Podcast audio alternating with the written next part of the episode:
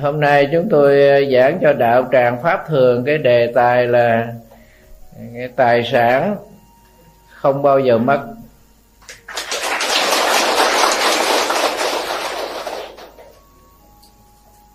Bởi vì trên đời này ai có mặt trên cái hành tinh này, cái quả đất này, đều cũng ước ao rồi mình có nhiều tài sản. Mình phải có của giàu hơn mọi người.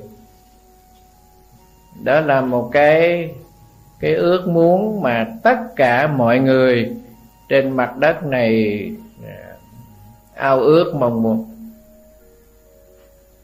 Nhưng mà nó được hay không, nó đạt yêu cầu theo cái mong muốn của mình hay không là việc khác.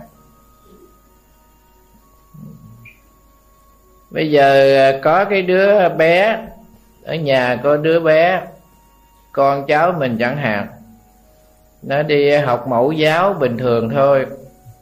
Mình hỏi mai mốt con lớn con làm cái gì? Thưa ông nội, lớn lên con làm bác sĩ.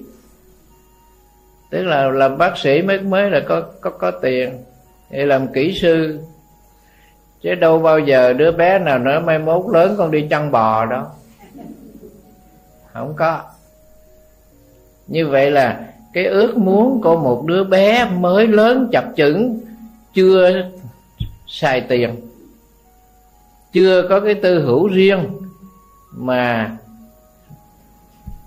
đứa bé nó cũng ước ao rằng mai mốt nó có tiền, nó có tài sản. Thế thì Đức Phật dạy chúng ta đó, nó có hai thứ tài sản.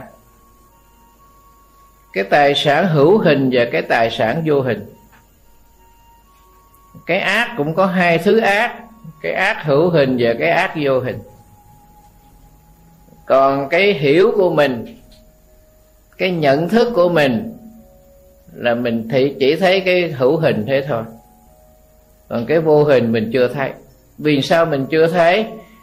Mình mê Phật giác, cho nên mình thấy cái gì ở trên cuộc đời này một chiều, bề mặt mà không thấy bề trái.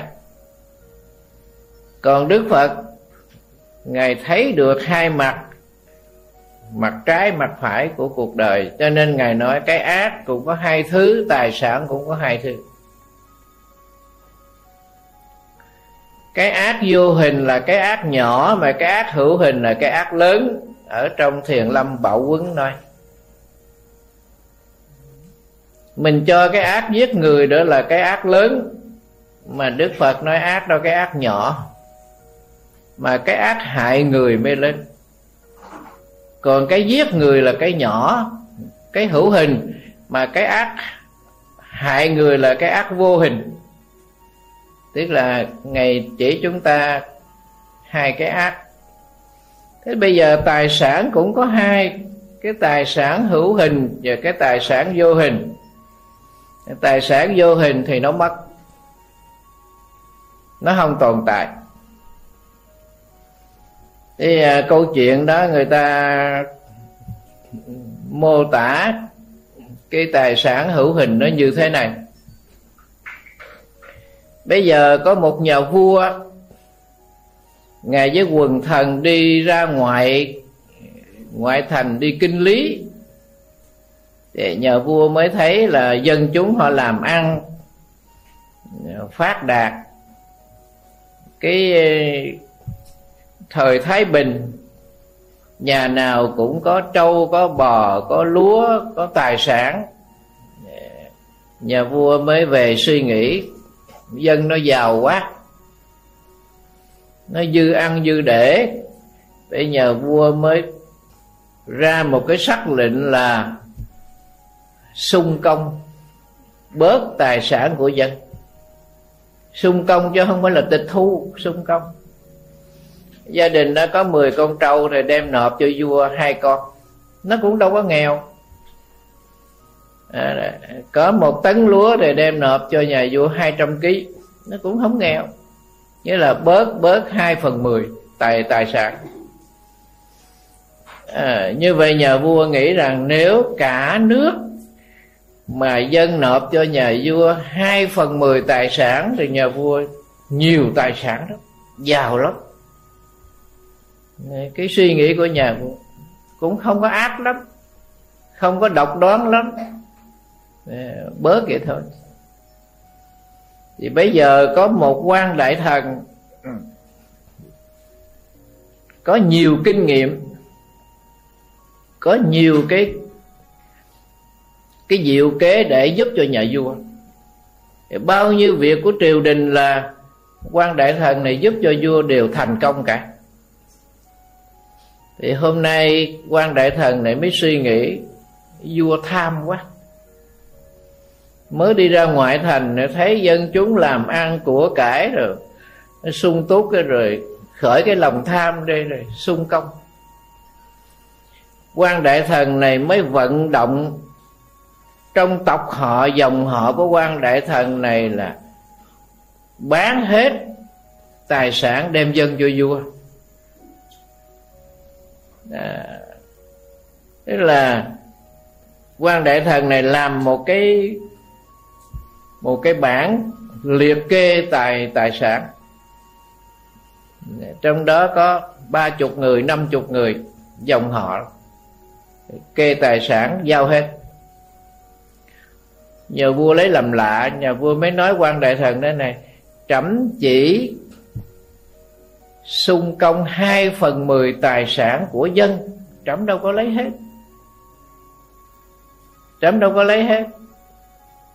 Thế là lý do tại sao lại khanh vận động dòng họ đi hết cho trẫm không nhận, 10 thôi.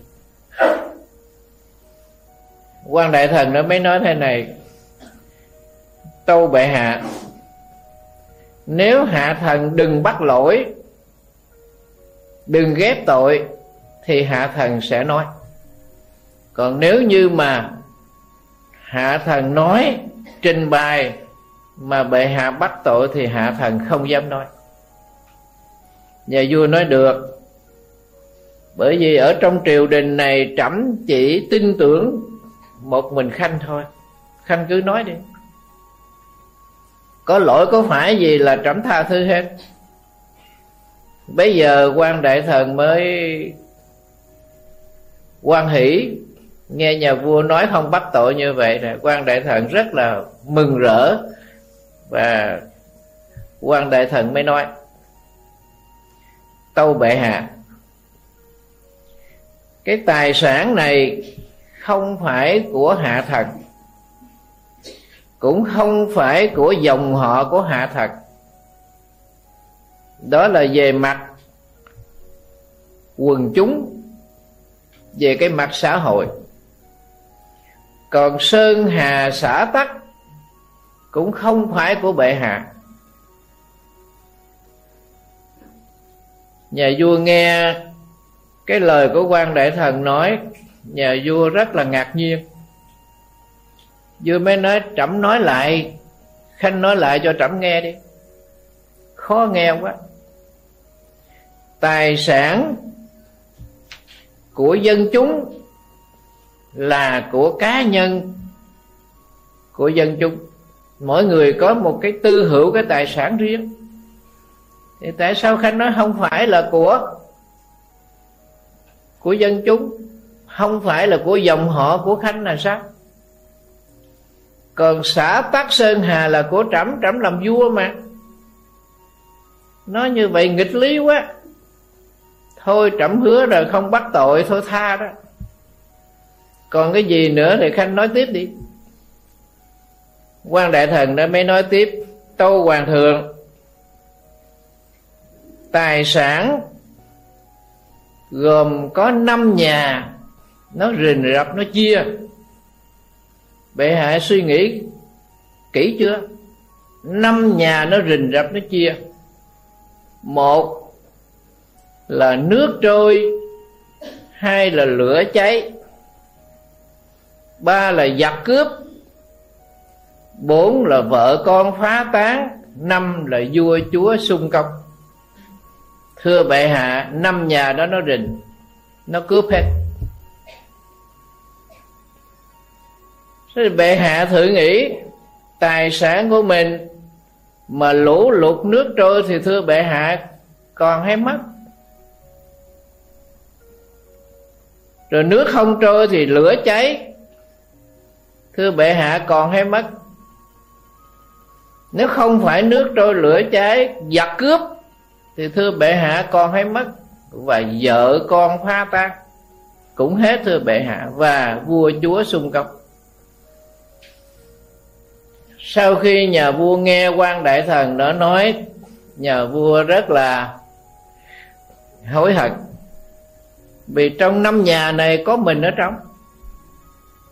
Cái nhà là vua chúa xung công. Nhà vua mới nói với quan đại thần, trẫm hiểu chưa đến, tôi chưa tới nơi tới chốn. Cái sự hiểu của trẫm chưa tới nơi tới chốn, gọi là thiếu hiểu. Bữa nay nhờ Khanh trình bày và trẫm mới biết được tài sản của thế gian là do năm nhà đó nó chiếm đoạt. Năm nhà đã chiếm đoạt. Thế thì bây giờ tất cả mọi người chúng ta trên cuộc đời này ai cũng nghĩ rằng mình làm, chứ không phải là cướp giật á, mình làm cực khổ để cái tài sản đó nó mãi là của mình. Ai cũng suy nghĩ như vậy. Cho nên tôi nói cái chỗ này quý vị nên để ý. Mình có tiền có của, mình mua tủ sắt về mình đựng, mình cất, không an tâm đâu. Mà lấy cái đức mới giữ được tài sản tiền của, chứ không phải mua tủ sắt mà giữ được. Tôi nói rồi tôi minh họa để quý vị thầy. Tôi nói rồi tôi minh họa để quý vị thầy, chứ không phải mình nói suông. Đạo Phật luôn luôn lúc nào cũng nói cái thật. Mà thường thường á, thế gian người ta nói là lời thật mất lòng. Đạo Phật nói thật. Câu chuyện đó thế này. Lúc bấy giờ tôi còn học ở Phật Học viện Hải Đức ở thành phố Nha Trang. Thì cái năm thứ tư là cái năm mà chúng tôi đi thực tập. Nhà trường cho đi giảng mấy cái đạo tràng bác quan trai ở Vạn Ninh, ở Ninh Hòa, mấy cái huyện xa xa vậy đó. Mình học tăng lắm mà. Thì năm nào đó, thì chúng tôi cũng đến cái khuôn hội ở một cái xã vùng sâu vùng xa của Ninh Hòa. Đi hai vị, một vị thì làm lễ, một vị thì thuyết giảng. Tôi thì thuyết giảng, còn một vị nữa thì đi làm lễ. Cái khuôn hội thì nó nhỏ, cho nên giảng xong rồi thì mấy đạo hữu mới mời về nhà nghỉ, chứ còn ở cái khuôn hội đó không có chỗ nghỉ. Thì bây giờ có một đạo hữu nhà giàu mới lấy xe du lịch chở tôi về nhà nghỉ. Mà quý vị biết hồi 18, 19 tuổi mà được đi xe du lịch là mừng dữ lắm. Không phải như bây giờ, bây giờ thấy chiếc xe sợ, mừng dữ lắm.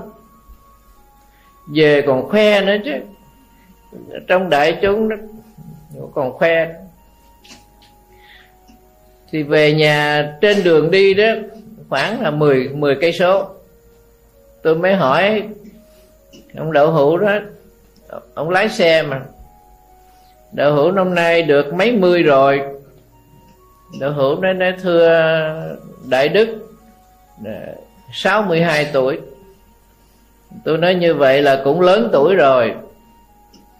Thì công chuyện làm ăn thì biết chừng nào mà cho nó xong, rồi ráng cố gắng đi, nhín ít thì giờ để đọc kinh Phật, đọc giáo lý, thì mình tu tập. Chứ để rồi mai kia mốt nọ mà nhắm mắt xuôi tay rồi nó chia cho mình cái chiếc xe Quê Kỳ đỏ đó, chứ không chia gì nữa đâu. Vừa nói mà vừa giỡn với ổng nghe mà, chiếc xe này nó bỏ lại cho nó không mang theo, nó cho mình chiếc xe Quê Kỳ đỏ đó. Ông đạo hữu đó ông nói nè: thề đại đức thương đệ tử, đại đức khuyên đệ tử tu, chứ đệ tử tu không được. Tôi hỏi chứ có tốn tiền gì đâu mà tu không được. Ông đạo hữu ông mới nói là hiện nay đệ tử có 4 cái trại cưa. 4 cái trại cưa. Sáng thì trông coi cái trại cưa thứ nhất, trưa thì trông coi cái trại cưa thứ nhì, xế thì trông coi cái trại cưa thứ ba, đầu hôm thì trông coi cái trại cưa thứ tư, còn thì giờ đếm tiền. Quý vị ai cũng tức cười hết đúng không? Như vậy mình khuyên người ta tu mà người ta kể vậy cái mình thấy sao? Quê quá, thôi làm thinh. Như vậy là tài sản của ông rất là nhiều, thì cái thu lợi của ông cũng rất là kết xù, thì vợ chồng đếm chắc cũng tới khuya mới hết tiền. Đâu còn giờ đâu nữa, tôi ngủ cũng không có nữa. Thì thời gian chỉ có 1 năm thôi quý vị. Năm sau tôi đến cái khuôn hội đó giảng rồi thì không thấy ông đạo hữu đó đưa, mình cũng hơi tiếc. Mới hỏi mấy đạo hữu ở trong cái khuôn hội đó, chứ ông đạo hữu năm ngoái mà ông đưa xe du lịch ông chở tôi, ở nay đâu không thấy. Thì mấy đạo hữu nó mới nói là ông đạo hữu đó đau bán thân nằm một chỗ, bây giờ nằm một chỗ thì muốn tu lắm mà tu không được. Bây giờ muốn tu dữ lắm đó mà tu không được. Còn năm ngoái đó thì thầy khuyên tu thì nói là mắc đếm tiền tu không được. Như vậy tôi minh họa cái chuyện đó để quý vị thấy là chừng tôi hỏi thì người nhà của ông mới khai là 4 cái trại cưa đó tan nát hết trong vòng có 1 năm. Con trai của ông hút cho nên nó bán 2 cái trại cưa. Một cái trại cưa bà vợ đánh bạc bán cái trại cưa, một cái trại cưa nữa là cưa cây lậu là chính phủ tịch thu. Như vậy là 4 cái trại cưa, nếu mà nói bình thường đó, ăn tới đời cháu cố chưa hết, cháu nội cháu cô chưa hết. Nhưng mà 5 nhà này nó tranh với nhau, nó cướp, thì trong 1 năm là hết. Có vậy thôi. Cho nên Đức Phật thường nhắc với chúng ta là có 2 thứ tài sản. Một tài sản hữu hình là tiền bạc, ruộng vườn, tất cả cái vật chất mà chúng ta thấy được, chúng ta hình dung được, nó là tài sản hữu hình. Câu chuyện mới nhất tôi đọc ở trên xe kể quý vị nghe, mới nhất chứ không có phải nói chuyện đời xưa. Bạch Tuyết cái bãi Chu Lùng nghe nói xưa quá. Ở tỉnh Phú Thọ xảy ra một chuyện, người cháu nội đích tôn đốt xăng, 9 người chết hết. Đâu có gì đâu, có một cái căn nhà thôi, có một căn nhà. Tức là ông nội để lại 2 cái căn nhà, bố của cái chú này 1 căn và cô ruột của chú 1 căn. Mà bà cô ruột thì không có chồng, bà cô ruột mới di chúc lại cho cho cháu, thì cái cháu nội đích tôn này nó mới nói rằng nó là cháu đích tôn của cái họ Phan này, nó được quyền thừa kế chứ không được cho ai hết. Có vậy thôi. Thì đám tang của bà nội vừa hạ quyệt xong rồi trở về nhà, thì tối hôm đó là tất cả 9 người ở trong tộc họ đó ngồi trước bàn thờ tang đó để bàn bạc công chuyện hậu sự của cái đám tang. Thì cái cậu này lén ra ngoài mua 5 lít xăng tạt vô và chích lửa đốt cháy 9 người chết hết. Như vậy cũng là tài sản hữu hình. Cũng là tài sản hữu hình. Cho nên vì vậy mà chúng ta đeo đuổi nó, chúng ta cố giữ nó mà giữ không được. Mà nhiều gia đình, nhiều cái hoàn cảnh khổ lụy về tài sản. Nếu nói chuyện này, nói tới một đêm chưa hết. Thôi mình ngang đó thôi nha. Còn nhiều chuyện quý vị suy ra quý vị biết. Bây giờ tôi nói cái phần tài sản thứ hai mà Đức Phật dạy chúng ta là tài sản vô hình. Tài sản vô hình là tài sản gì? Mình suy nghĩ thử coi. Có cái gì gọi là tài sản? Đây là cái lời nói của ông bà chúng ta nói chứ không phải Phật nói.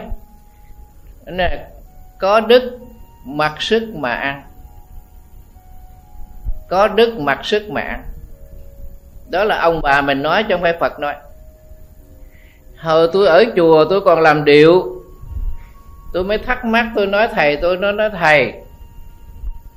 tôi thấy chùa nào ở quê cũng có ruộng hết mà chùa mình không có ruộng, rồi lấy gì ăn? Con nít đó mà mình nghĩ rằng là chùa ở nhà quê là chùa nào cũng có ruộng đó nè, rồi cày cấy rồi thu hoạch về giữ lúa trong nhà đó, rồi thầy trò với cúng kính rồi ăn uống cả năm, lúa không có hết. Còn chùa thầy tôi không có lúa, không có ruộng. Thầy tôi mới nói có gì đâu khó con, thuộc Di Đà ăn thấy bà không hết.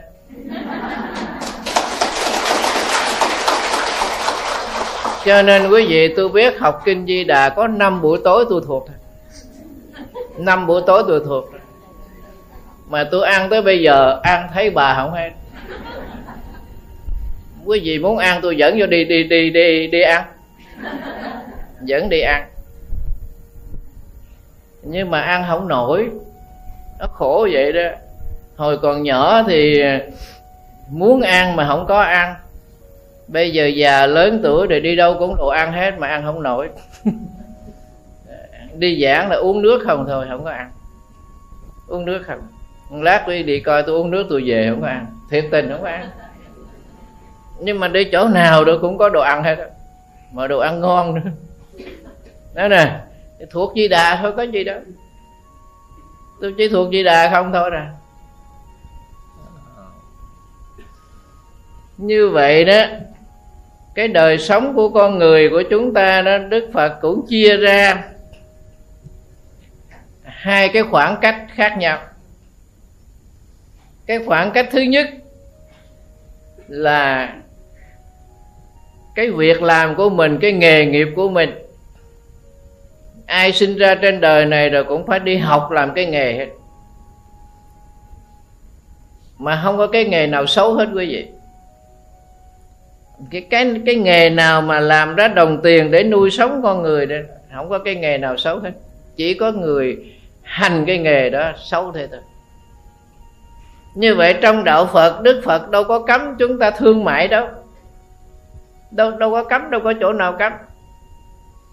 Tôi có nhớ là một lần Đức Phật thuyết cái bài pháp cho doanh nhân, trong đó có ông Cấp Cô Độc trưởng giả dẫn một số doanh nhân bạn bè của ông đến Kỳ Viên Tịnh Xá. Đức Phật thuyết cái bài pháp cho doanh nhân, bài pháp rất là hay, đặc biệt cho doanh nhân. Như vậy là đâu có cấm thương mại. Nhưng đạo Phật hướng dẫn cho người mua bán phải là thật thà. Cái mua bán phải là thật thà. Như vậy cái đồng tiền của chúng ta tạo ra, cái đồng tiền đó phải gì? Phải có cái tâm, phải có cái đức. Cái đồng tiền mình tạo ra đó là phải có cái tâm đức. Cho nên trong Pháp Cú Đức Phật có dạy thế này: khi mê tiền thiệt là tiền, ngộ rồi mới biết trong tiền có tâm. Đó nè, mình nghe nói tiền có tâm là sao? Tức là cái người tạo ra đồng tiền đó phải có cái tâm. Mà cái người tạo ra cái đồng tiền đó vô tâm, đó nè, thì cái đồng tiền đó nó trở thành ác. Vì tiền nó không có thiện ác, nó là vô ký. Nó là vô ký. Cái tánh của con người cũng vậy, tức là có vô ký tánh, thiện tánh, ác tánh, vô ký tánh. Nếu mình sinh hoạt với cái môi trường ác thì con người đó sẽ trở thành ác. Mà cái người đó sống trong cái môi trường đó thiện, có đạo đức, thì cái tâm tánh của người đó trở thành là thiện tánh. Còn bình thường đó là vô ký, tức là không thiện không ác. Thế đồng tiền cũng vậy, nó không thiện không ác, mà mình sử dụng cái đồng tiền đó vào cái việc nhân nghĩa thì đồng tiền đó đồng tiền thiện. Cũng đồng tiền mình sử dụng vào cái việc ác thì nó trở thành là ác. Do cái người sử dụng cái đồng tiền. Nghề nghiệp trên đời này không có nghề nào xấu cả, chỉ có cái người hành nghề thế thôi. Tôi nói là cách đây mấy năm tôi đi giảng ở Trường Hạ, đi ngang Long Thành á, thì thấy chôm chôm ở trong vườn người ta mang ra ngoài lộ người ta bán đó. Đẹp, tươi. Tôi mới ngừng xe xuống tôi mua 2 bịch. Tôi nói cái người bán hàng đó bán cho tôi 2 bịch, một bịch 10 kg, 2 bịch là 20 kg. Thì tôi hỏi giá cả, tôi đồng ý tôi mua 5.000 một kg. Cô đó cổ cân xong rồi, cổ để lên cái cân dĩa cổ cân, thì tôi dòm tôi thấy là cái cây kim nó nhảy số 13 rồi. Thì 2 bịch tôi phải trả là 26 kg. Thì trong tâm tôi nói tôi mua có 20 kg, sao cổ cân tới 26 kg được. Thì thế là cổ lấy tiền tôi 1 bịch 10 kg, 2 bịch 20 kg. Tôi mới thắc mắc tôi hỏi: cô bán như vậy làm sao có lời về nuôi gia đình? Thì tôi đồng ý tôi mua 5.000 thì cô bán 10 kg. Thì 2 bịch 20 kg, sao cô cân tới 26 kg là sao?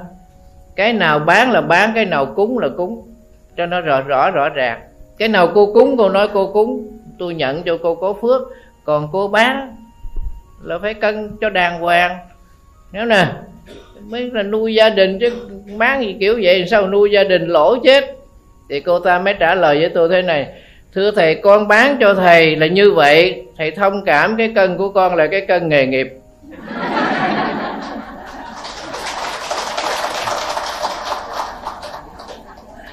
Như vậy có phải là cái đồng tiền này thiếu cái tâm không? Khi mê tiền thiệt là tiền, ngộ rồi mới biết trong tiền có tâm. Thế thì tôi mới hỏi an chi. Trong kiến thức ngày nay tôi viết thơ tôi hỏi an chi vậy chứ bây giờ tôi thấy ai cũng đại gia hết, mà sao là đại gia đó? Anh trả lời cho tôi nghe. Thì an chi mới trả lời thế này: đâu phải ai cũng là đại gia. Những cái nhân vật gọi là đại gia đó, như là Trần Trọng Kim, giáo sư Trần Văn Giàu,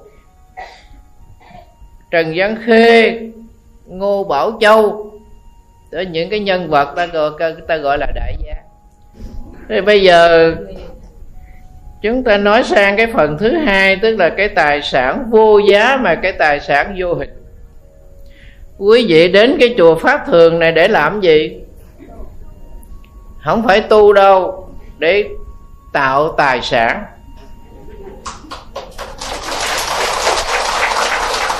Đúng không? đến cái chùa Pháp Thường này để tạo tài sản. Mà cái tài sản này đó là của ai để lại? Của Đức Phật để lại cho mình. Như vậy là Thái tử Tất Đạt Đa vượt thành đi xuất gia, tu hành 6 năm khổ hạnh, 49 ngày thiền định với cội Bồ Đề, thành Phật, trở thành một người vô sản chuyên chính. Bây giờ Đức Phật trở thành vô sản chuyên chính, mà La Hầu La thưa với Ngài là: Thế Tôn, chia tài sản cho con. Thì lấy cái gì mà chia? Chẳng lẽ bây giờ cái y cà sa của Ngài xé ra chia nó nửa ngày nữa sao? Chắc không có chuyện đó đâu. Nhưng mà chia tài sản cho con, lời của La Hầu La đề nghị Đức Phật chia tài sản. Thì bây giờ Đức Phật phải chia chứ sao?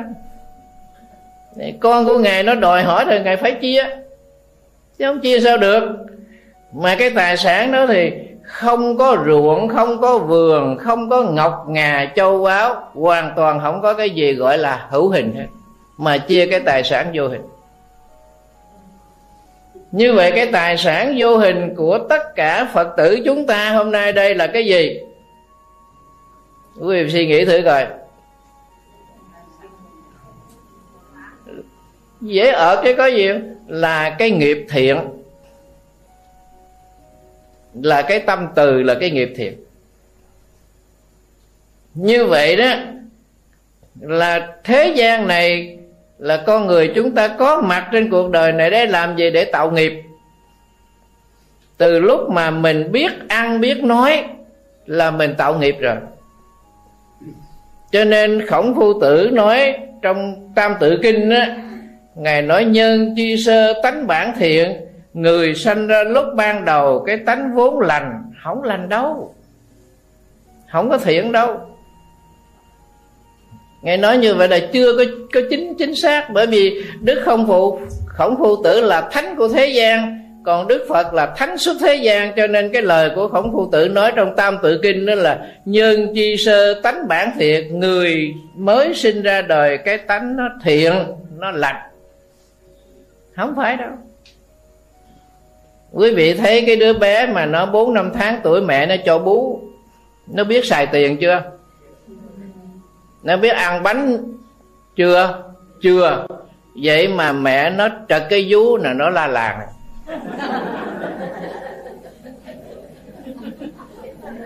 Mấy bà có con mấy bà biết cái đó. Chỉ đơn giản thôi là nó la làng rồi nó làng. Vậy nó ác hay nó thiện?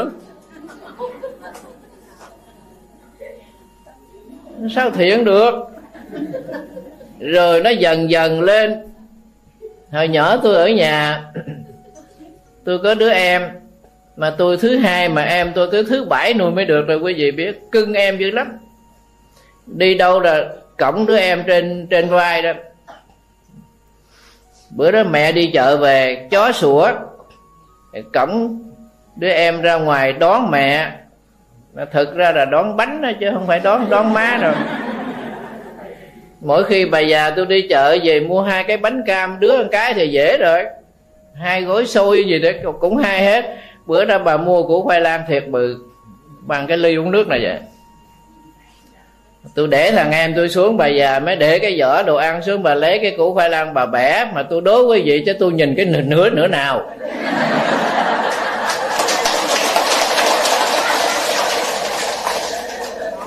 Tôi nhìn cái nửa lớn mà mẹ tôi đưa cái nửa nhỏ mới khổ đó chứ. Cái tôi giậm cẳng tôi khóc, tôi không chịu. Mẹ tôi nói: Sao con hư vậy? Mình là anh mình phải nhường cho em. Cái tâm lý của mẹ tôi là em thì nó phải lớn hơn, còn anh mình nhìn cho em thì anh phải nhỏ hơn. Mẹ tôi đưa cái nửa của khoai lang lớn cho em tôi, cái tôi không chịu. Mẹ tôi nói: Con hư quá, làm anh mà cố ăn dành ăn với em không biết xấu hổ. Tôi đi tu khỏi thèm dành ăn nữa, nhà ăn gì đó. Cái tài sản của tôi, cái tài sản đó là tài sản vô giá, tài sản không bao giờ mất. Tôi đâu có dành ăn nữa đó. Ở nhà giờ mày ăn gì đó mày ăn tự do. bây giờ mấy em tôi ở nhà nó mừng dữ lắm. Nếu mà ổng còn ổng chia phần cũng chết cha mình luôn. Nhờ ổng đi tu mình ăn hết. Mà tôi có cái tài sản vô giá. Tôi có cái tài sản vô giá. Thì quý vị học đi, học cái tài sản đó đi. Thế thì đầu tiên hết quý vị đi chùa, quý vị biết lễ Phật, quý vị nghe Kinh Du Lan Bồn, quý vị thọ Tam Quy Ngũ Giới, quý vị tu Phật Thất, là những cái tài sản đó là quý vị tạo ra không bao giờ mất. Những cái tài sản đó không bao giờ mất. Bây giờ quý vị thấy người Phật tử mà biết đi chùa, biết dự Du Lan Thắng Hội, là người Phật tử đó không bao giờ quên ơn cha mẹ. Tôi nói hồi tôi học Pháp Bồ Đề Tâm Văn, quý vị nghe, trong Pháp Bồ Đề Tâm Văn có 10 ơn.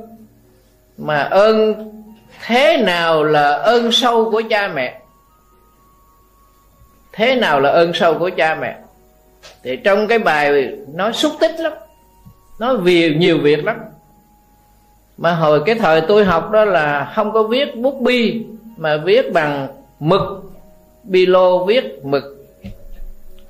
Tôi ngồi tôi học mà thầy giáo Thọ tôi giảng ở trên bục đó, mà tôi khóc hồi nào tôi không có hay. Khóc hồi nào không hay. Tới chừng mang cái vở đó về nhà rồi tối mới lật ra đây học bài, sao thấy nó có đốm tròn ướt hết rồi. À, tới chừng đó mình học đâu có trời mưa.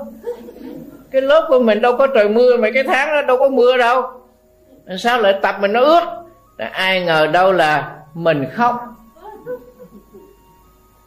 Đức Phật nói ở trong những cái bài đó nó tha thiết lắm quý vị, nó thâm trầm lắm. Mình không thể nào mình quên ơn cha mẹ được hết. Trong đó có cái câu tôi nhớ thế này: sanh bất dưỡng kỳ khẩu thể, tử bất điệu kỳ thần linh, lưỡng đồ ký thất trọng tội nan đào. Có nghĩa là mình đi tu mà cha mẹ mình không nuôi được cái miếng ăn, không lo được manh quần tắm áo, mình lo không được. Tức là sanh bất dưỡng kỳ khẩu thể, tức là cha mẹ sống mình không nuôi được cha mẹ gì, cơm cháo, tiền bạc.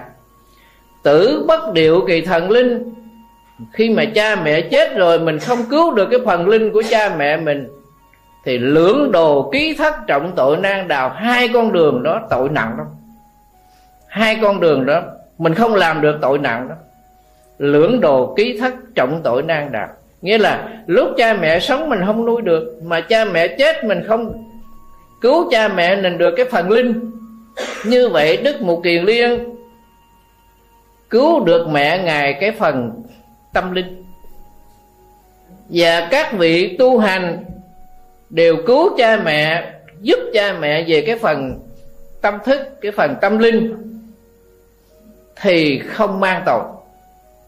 Như vậy quý Phật tử đi chùa mà nghe được quý thầy giảng ở chỗ đó, đọc Kinh Du Lan Bồn, thì quý vị có dám bất hiếu với cha mẹ không?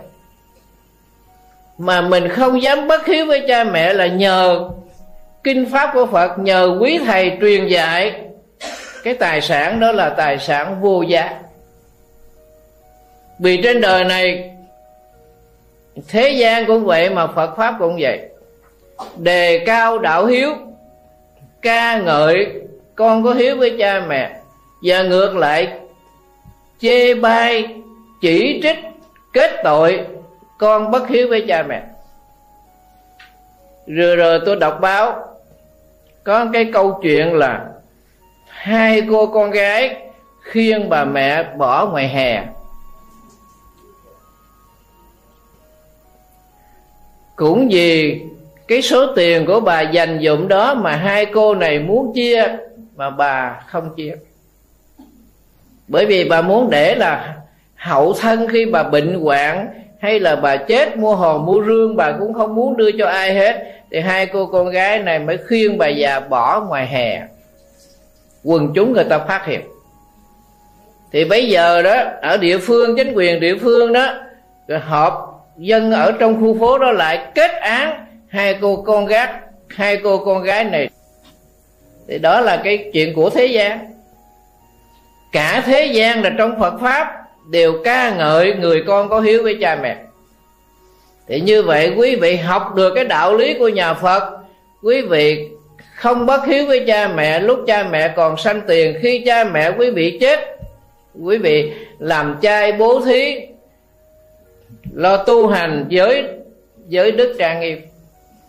Chính cái việc tu hành của quý vị là trả hiếu cho cha mẹ. Bởi vì sao? Không phải mình chỉ bỏ tiền ra mình cúng mình cứu được cha mẹ đâu, không phải đâu. Mà cái bản thân của mình phải gì? Phải có giới đức, phải tu hành, chứ không phải là mình bỏ tiền ra mình cúng. Có cái câu chuyện là thì một hôm đó mẹ con mới tới nhà con, mẹ con mới chỉ vô mặt con, mẹ con mới nói cái bản mặt mày tao không có ưa, tao ghét mày từ hồi nhỏ rồi. Mà thầy biết không, lúc mà con còn nhỏ mà sáng con đi học mà mẹ con cho tiền, bà nhéo con cùng mình mới cho. Cho nên bà qua bà nói cái bản mặt mày tao không có ưa. Mà bố mày chết đó, về kêu tao nó không chia tài sản cho mày đó, là ổng lấy cái đầu tao. Cho nên bây giờ tao chia cho mày 200 mét đất thổ cư. Cô mới nói thì má cho thì con nhận, má không cho thì thôi, chứ con cũng có nói với chồng con là mình có tay có chân, mình làm mình ăn, chứ hơi đâu mình đợi cái chuyện đó thôi. Má không cho thì thôi, má cho thì con nhận, chứ con không có phụ lòng má.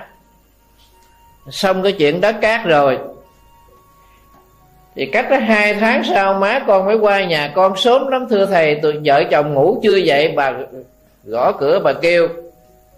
Bà mới nói con ơi, má nói lỡ rồi.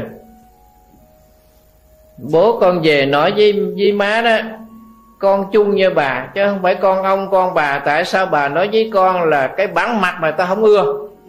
Bà chấm dứt không được nói nữa, bà nói nữa cái đầu bà không yên với tôi đâu. Bây giờ má qua má nói với con, tốn bao nhiêu tiền má cũng ra hết, miễn làm sao bố con lên thiên đường. Má sợ quá con ơi. Cô ấy hỏi thầy có giúp đỡ cho ba con lên thiên đường được không? Tôi nói theo đạo Phật, tu thập thiện mới sanh thiên, tu ngũ giới được làm người, mà tu thập thiện sanh thiên, chứ không tu làm sao lên thiên đường. Phật có không ăn hối lộ đâu, bao nhiêu tiền bao chứ thầy không làm được việc đó. Cô ấy nói rồi, cô còn nói là con kể chuyện đó thầy đi giảng, thầy kể cho Phật tử thầy nghe, con chịu trách nhiệm. Nói rồi mà còn dặn thầy đi giảng kể cho Phật tử nghe, thì bữa nay tôi kể cho quý vị nghe. Cô ấy chịu trách nhiệm, tôi không chịu trách nhiệm. Ai có hỏi tôi điện thoại lên tôi nói tôi kể chùa Pháp Thường đó. Nói mà còn dặn thầy, thầy đi giảng thầy kể cho người ta nghe. Như vậy nếu chúng ta sống ở cuộc đời này, chúng ta không nhờ Phật Pháp, chúng ta không may mắn gần gũi với Tam Bảo, thì cái tài sản của chúng ta tạo nên đó chắc chắn nó sẽ tan theo mây khói, và 5 nhà đó nó dành nhau nó chia. Thì bây giờ chúng ta đến với Phật Pháp, chúng ta có cái tâm, chúng ta có cái đức, chúng ta có cái hạnh, chúng ta có cái công năng tu tập, thì chính những cái đó là cái tài sản vô giá mà đời nào kiếp nào chúng ta xài cũng không hết. Nếu bây giờ quý vị tạo được cái công đức, thì cái công đức này quý vị mang theo đến cái thế giới nào, cái quốc độ nào, cái công đức này cứ không mất. Còn tài sản của thế gian, 5 nhà nó dành nhau nó chia. Bây giờ tôi nói cái phần thứ 3 để mà phụ họa cho cái tài sản vô giá đó là sự cúng dường Tam Bảo. Thế thì cúng dường Tam Bảo thì đa phần đó là Phật tử phải đòi hỏi nhà chùa biên cái phương danh Phật tử cúng dường treo lên. Đa số là vậy. Chứ còn một thiểu số thì thôi âm thầm cúng không cho biết. Còn riêng tôi đó thì tôi có một cái bệnh, mà cái bệnh tôi cũng kỳ cục lắm. Ai cúng thì tôi nhận, mà biểu tôi biên là tôi không có biên phương danh. Ở các chùa tôi không có biên phương danh, ai cúng là tôi nhận hết. Bởi vì sao? Đức Phật dạy tam luân không tịch, thì sự cúng dường phải đủ tam luân. Một là cái người mình cúng, thứ hai là cái đồng tiền của mình cúng, cái vật chất mình cúng, thứ ba là cái chỗ mình cúng. Ba cái chỗ này gọi là tam luân, phải thanh tịnh. Mà nếu như mình cúng mà mình thấy rằng cái của mình, cái tiền tài sản của mình lớn quá, mình cần nêu lên để cho thiên hạ họ thấy. Đó nè. Như vậy là cái người phát tâm cúng 100 triệu với cái người phát tâm cúng 20 ngàn là phát tâm thì công đức bằng nhau. Nếu phát tâm thì 20 ngàn với 100 triệu bằng nhau. Còn đứng về mặt thế gian thì thầy trụ trì biên cái phương danh Phật tử cúng dường, phải biên cái người cúng 100 triệu ở trên, cái bà 20 ngàn để dưới. Chứ có bao giờ 20 ngàn để trên đâu. Ngày xưa có một cô gái đó nghèo, đi làm thuê làm mướn, chỉ có 1 chỉ vàng thôi, đem đến cúng dường cho một ngôi chùa. Hòa thượng trụ trì mặc đại phục ra tiếp nhận cái lễ đó và thắp hương đánh chuông cho cô gái đó lễ Phật rất là trang trọng. 1 chỉ vàng. 20 năm sau cô gái này được tuyển vào làm thứ phi của triều đình. Bà trở về bà cúng 200 lượng vàng. Hòa thượng trụ trì không tiếp, để đều có cái chóp ra tiếp, thắp nhang đánh chuông cho bà thứ phi đó lại. Bà thứ phi lại, nhưng mà trong lòng của bà rất là bực bội, và có suy nghĩ rằng hòa thượng trụ trì khinh miệt mình. Mình là thứ phi mà sao không ngày không ra tiếp. Sau đó bà nói với điệu, điệu vào thưa lại với hòa thượng trụ trì: hôm nay có bà thứ phi của triều đình đến cúng dường mà số vàng đến 200 lượng. Thế nè, mời hòa thượng ra nhận. Hòa thượng đích thân hòa thượng ra, bà nói nặng lời lắm. Bà nói với hòa thượng nặng lời lắm. Hòa thượng để cho cái bà thứ phi này nói hết. Hòa thượng mới nói: tôi biết cái việc làm của tôi bà không hài lòng, nhưng nếu tôi không làm thì tôi trái lời của Phật. Cho nên bà suy nghĩ lại. 20 năm trước bà là một cô gái quê nhà nghèo, làm lụng đổ mồ hôi xót mắt, mua được 1 chỉ vàng đem cúng dường cho Phật. Lớn lắm. Lớn ở chỗ nào? Là công lao của cô, mồ hôi nước mắt của cô, tự bản thân của cô tạo ra. Tôi cho rằng cái đó là lớn. Còn ngày hôm nay cô làm thứ phi của triều đình, cô trở về đây 200 lượng hoặc 500 ngàn lượng. Tài sản của quốc dân đâu phải là của cô. Cho nên tôi không tiếp. Không phải của cô cho tôi không tiếp. Bây giờ bà thứ phi đó mới thức tỉnh, biết rằng cái bài học đó hòa thượng muốn dạy mình, chứ không phải hòa thượng là cái người khinh miệt. Đó. Thế thì chúng ta thấy rằng sự phát tâm, thì người phát tâm cúng nhiều tiền và cái người phát tâm cúng ít tiền mà phát tâm thì cái công đức nó bằng nhau. Còn đứng về mặt thế gian vật chất thì người có tiền nhiều, người có tiền ít, hai cái này xã hội người ta đánh giá có khác. Nhưng mà về Phật Pháp thì phát tâm 10 đồng, 1.000 đồng bằng nhau.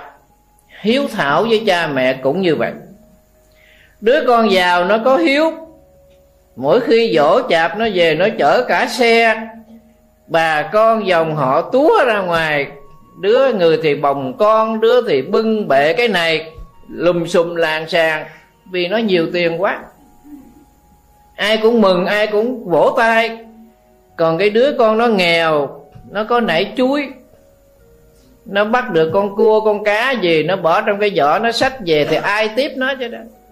Nó phải chung cái cửa sau nó vô, chứ đi cửa trước cũng không dám đi cửa trước, mà cả nhà cũng không ai tiếp, vì nó nghèo quá mà. Nhưng nó cũng có hiếu chứ, cái đứa con nghèo cũng có hiếu chứ, đứa con giàu nó cũng có hiếu chứ. Như vậy là cái tâm hiếu này giữa giàu nghèo bằng nhau, nhưng mà đứng về mặt chất thế gian, ta trọng cái giàu đó mà ta coi thường cái nghèo. Đạo Phật nói cái chỗ đó, chứ thế gian nói không được đâu. Thế gian nói chỗ đó không được, mà Phật Pháp nói chỗ đó được. Vì vậy cho nên cúng dường tam bảo là phải tam luân không tịch.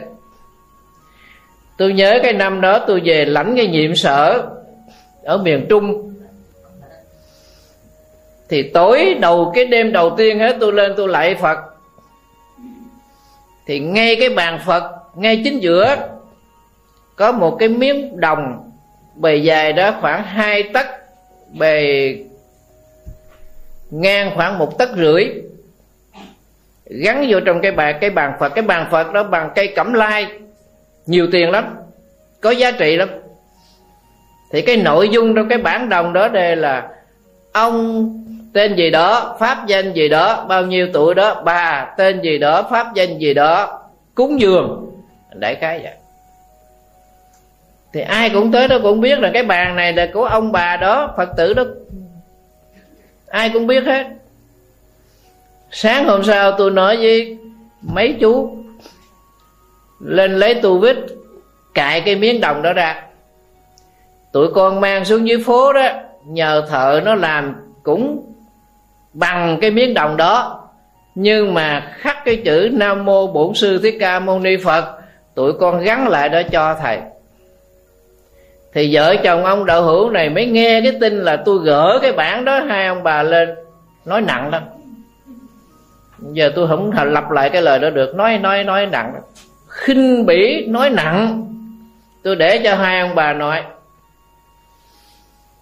cho ta hả dạ cái đó, chứ mình ngăn nó nguy hiểm. Cái dòng nước nó chảy mà mình để cho nó chảy chứ mình ngăn lại nó nguy hiểm, tức nước bẻ bờ.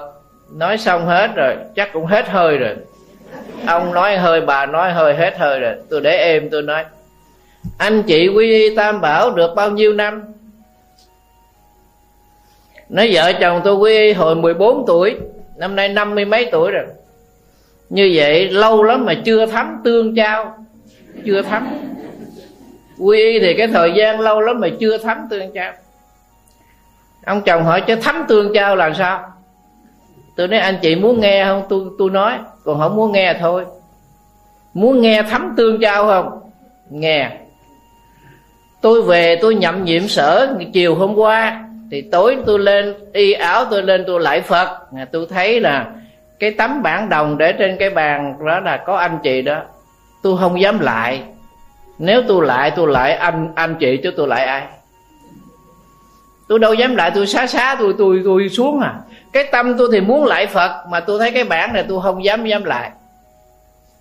Nếu anh chị là cư sĩ, tôi là một vị tỳ kheo, tôi lại anh chị thì anh chị tính sao? Dám ngồi đó cho tôi lại không? Nói trời ơi sao dám.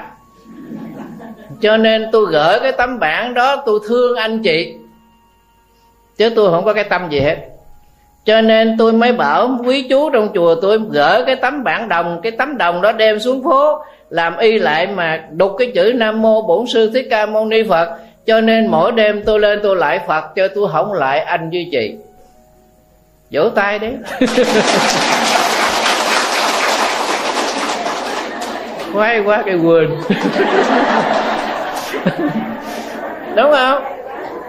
Cho nên tôi thương anh chị, tôi mới ra lệnh cho mấy chú tôi gỡ cái bản đồng đó ra, rồi làm y lại đó, đục cái chữ Nam Mô Bổn Sư Thích Ca Mâu Ni Phật. Cho nên mỗi đêm tôi lên tôi lại là tôi lại Phật cho anh chị có phước. Còn anh chị ngồi đó mà tôi lại thì tiêu anh chị luôn, tiêu luôn. vậy mới thấm tương, tương trao. Đó là tấm tương trao.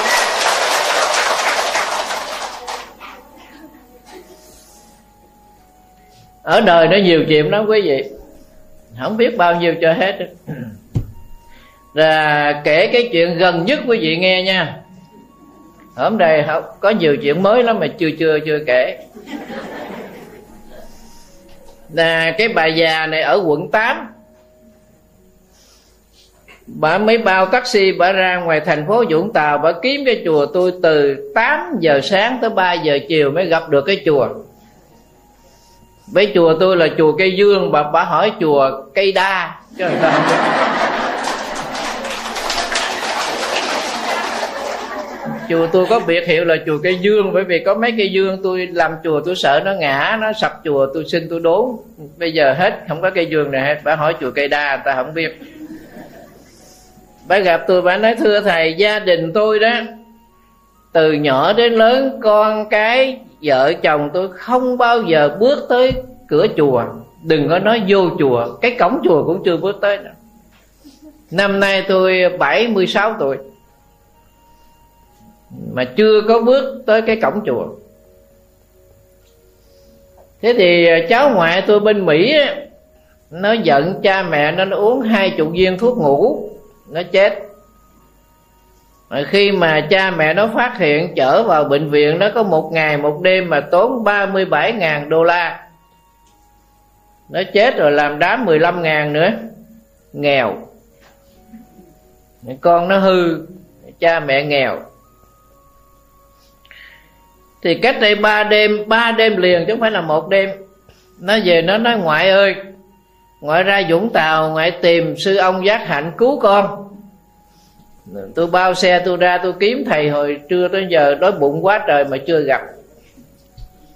Bà đưa cái hình cho tôi nói thôi bà nói tên họ cháu đi, rồi tuổi tác rồi ngày chết. Tối tôi niệm Phật tôi chú nguyện cho cháu nó vậy thôi. Nó cũng có cái duyên đó, nó về nó kêu với tôi với nó đâu có bà con dòng họ vậy đó, bên Mỹ mà chắc cũng có cái duyên gì đó. Rồi bà đưa cái hình đó tôi mới lấy viết tôi ghi: Chu Thị Mỹ Linh 19 tuổi, chết ngày tháng cách đây 3 tuần lễ. Thôi bà đi về, ra xe bà đi về. Thì thôi mình ở chùa thì có cái việc gì phước mình cứ làm, đâu có nệ hà gì. Thì bà đưa cái hình vậy. Rồi thì tối nào cái giờ tôi niệm Phật tôi cũng cuối cùng hết là hồi hướng. Rồi tôi cũng chú nguyện cho Hương Linh Chu Thị Mỹ Linh 19 tuổi vậy thôi. 3 ngày sau bà trở lại, bà ngồi bà chờ tôi đi dự lễ trai tăng tôi về. Bà mới vô bà nói: thưa thầy, tôi hỏi chứ bà ra tìm tôi có chuyện gì nữa? Bà nói: hồi hôm này đã cháu ngoại tôi nó về, nó nói: bà ngoại ơi, không phải đem cái tên nó gửi đó không mà ra cúng dường cho sư ông.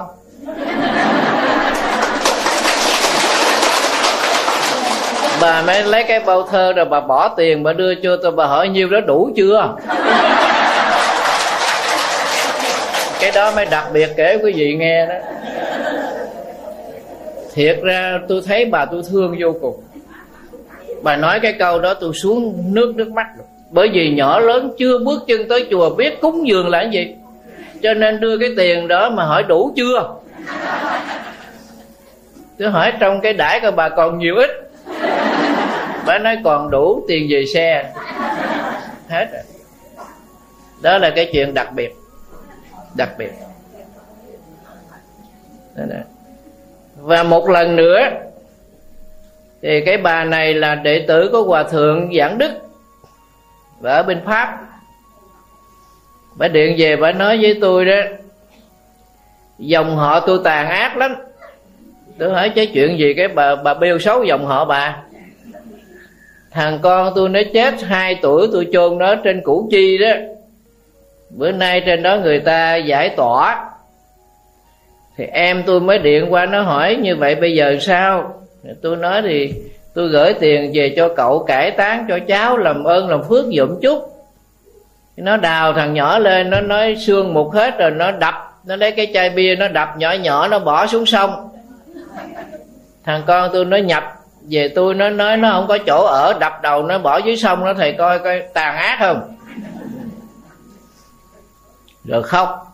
Tôi nói thôi nín đi, tôi chữa cháy cho bà, nói tên họ của cháu đi, ngày chết rồi ba mấy năm rồi còn gì nữa. Bà nói xong rồi tôi mới làm lễ quy linh cho nó, tôi đặt pháp danh cho nó đàng hoàng. Thì hôm đó bà ở bên Pháp bà đi đám cưới, thì nó nhập vô bà, thì con bà nó mới kể lại. Nó nói mẹ ơi con có tên Phật rồi, con về ở với sư phụ. Bà mừng quá, bà điện bà hỏi tôi đúng, tôi nói đúng. Bây giờ con gửi tiền về cho thầy, thầy làm trai tăng thì cúng dường cho hồi hướng cho nó một chút. Bà gửi về 1.000 đô, tôi 2 phần, em bà 1 phần. Tôi được 10 triệu, em bà 5 triệu, cúng trai tăng xong. Thì cái bữa làm lễ đó, cậu nó ra mới nói rằng thằng nhỏ nó linh quá, tiền của má nó thôi bây giờ tôi giao cho thầy làm gì làm cho tôi không dám nhận. Ảnh đưa 5 triệu cho tôi mới cầm trên tay tôi nói cái tiền này cậu con đưa cho thầy, thầy làm chùa thầy hồi hướng cho con nha. Còn cái tiền mà mẹ con gửi về cúng trai tăng thầy cúng xong hết, coi như là xong. Nó về nó nhập với bà, nó nói mẹ sư phụ con cực với con lắm mà mẹ không có cho tiền sư phụ. Bà mới điện về bà hỏi chứ nó nói vậy nghĩa là sao, tôi gửi về tiền đàng hoàng, nó nói không có tiền là sao. Tôi nói bà đâu có cho tôi tiền cúng trai tăng, tiền của cậu nó tôi làm chùa, bà đâu có cho tôi cắt nào đâu, bà phải gửi tiền bà cho thầy mấy em. Có mấy thằng đệ tử vậy cũng đỡ.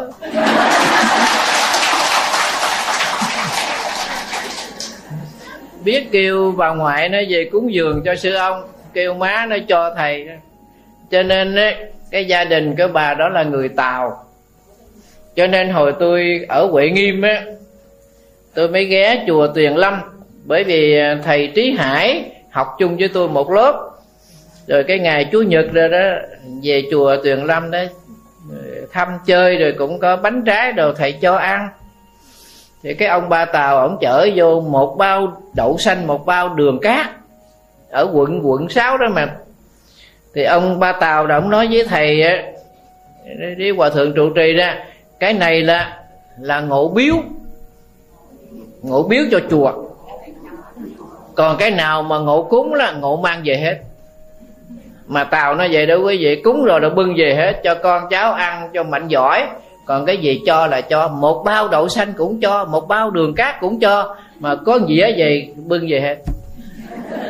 Người Tàu họ làm đặc biệt. Cho nên cái thằng nhỏ này nó là người Tàu, cho nên cái nào cúng thì cúng, còn cho thì cho. Má nó chưa cho nên nó kêu má nó phải cho tiền tôi.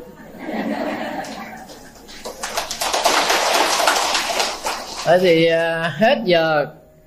Thì xin thưa với quý vị là cuối tháng này tôi đi hoằng pháp ở Úc Châu, đi tới Vía Duy Đà tôi mới về. Thôi thì có dịp gì thì sau Vía Duy Đà rồi gặp nhau. Chắc có nhiều chuyện hay ở nước ngoài kể quý vị nghe.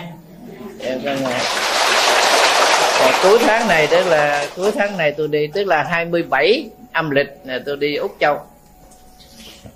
Thì cuối cùng hết là chúc đạo tràng Pháp Thường là mạnh tay khỏe chân và tu hành tinh tấn, thầy trò cùng một thuyền cùng một bến, là chúng ta sẽ gặp nhau ở Liên Trì Hải Hội. A Di Đà Phật.